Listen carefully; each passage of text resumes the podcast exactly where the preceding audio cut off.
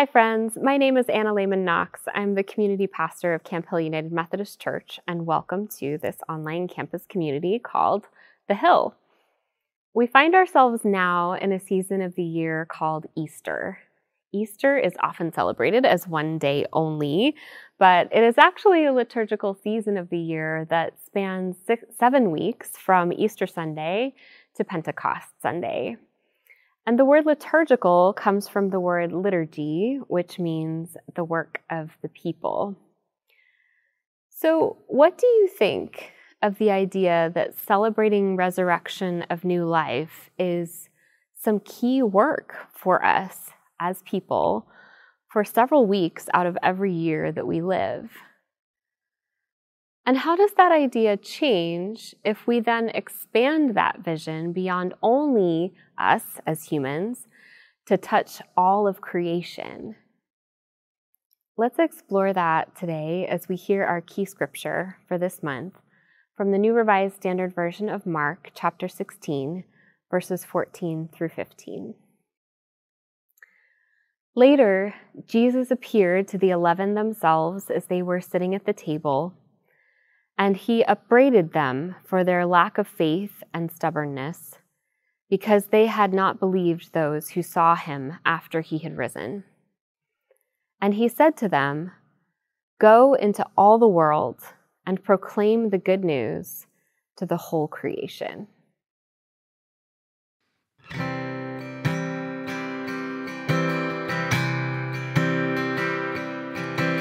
All creatures of God and King.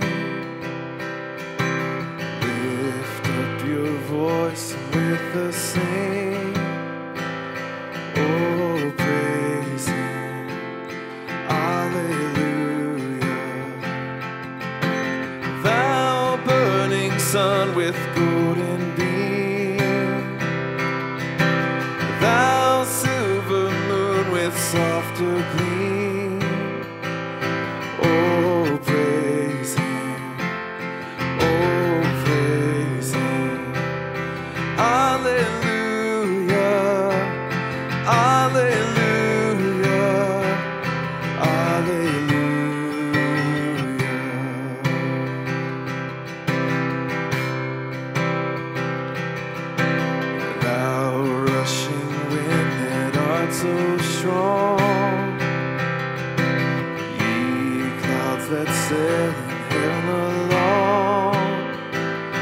Oh, praise Him. Alleluia. Thou rising moon in praise rejoice.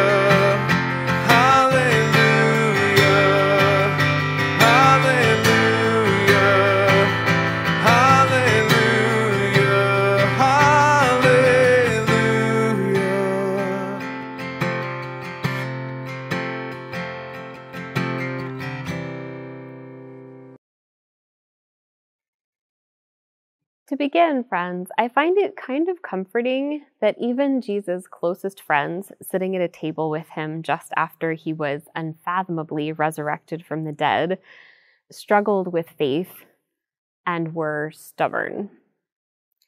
I've been described as fairly stubborn on a good day, and I imagine the 11 disciples would not have described the day we just heard about as a good day.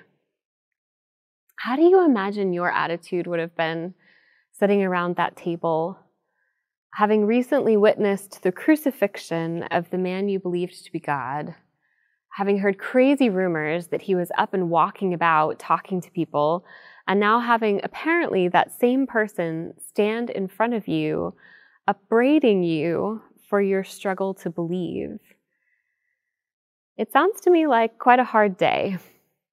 And on top of it all, you're then told by God to get up, dust yourself off, and go and tell the whole creation about the good news you've just received. Where would you start? Usually, we talk about this passage in relation to how we communicate about Jesus' love and presence in the world to other people. Some translations also invite us to share the good news with creatures instead of creation. So, is there a particular person or creature that you would want to tell about a resurrection you've experienced? Or is there a particular part of creation that is precious to you that you would want to tell about resurrection and new life you have seen?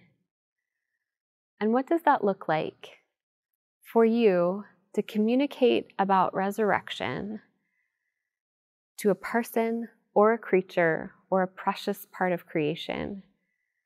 Do you use words or hand motions or particular actions or all of the above? Sometimes we guilt each other or ourselves when we only show up to resurrection on Easter Sunday is it comforting to you at all that this process of spreading good news doesn't happen all in one day for anyone?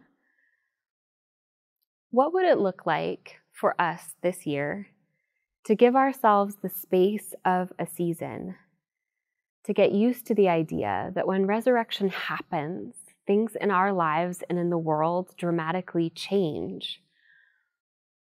What would it look like for us to give ourselves some time to get going and to find our place in the context of our relationships and the wider creation, to share some news that is good, and to be a part of spreading resurrection through not only our words, but in the active way that we interact with the creatures and creation around us. In the name of the Creator, the Redeemer, and the Sustainer, today go in peace.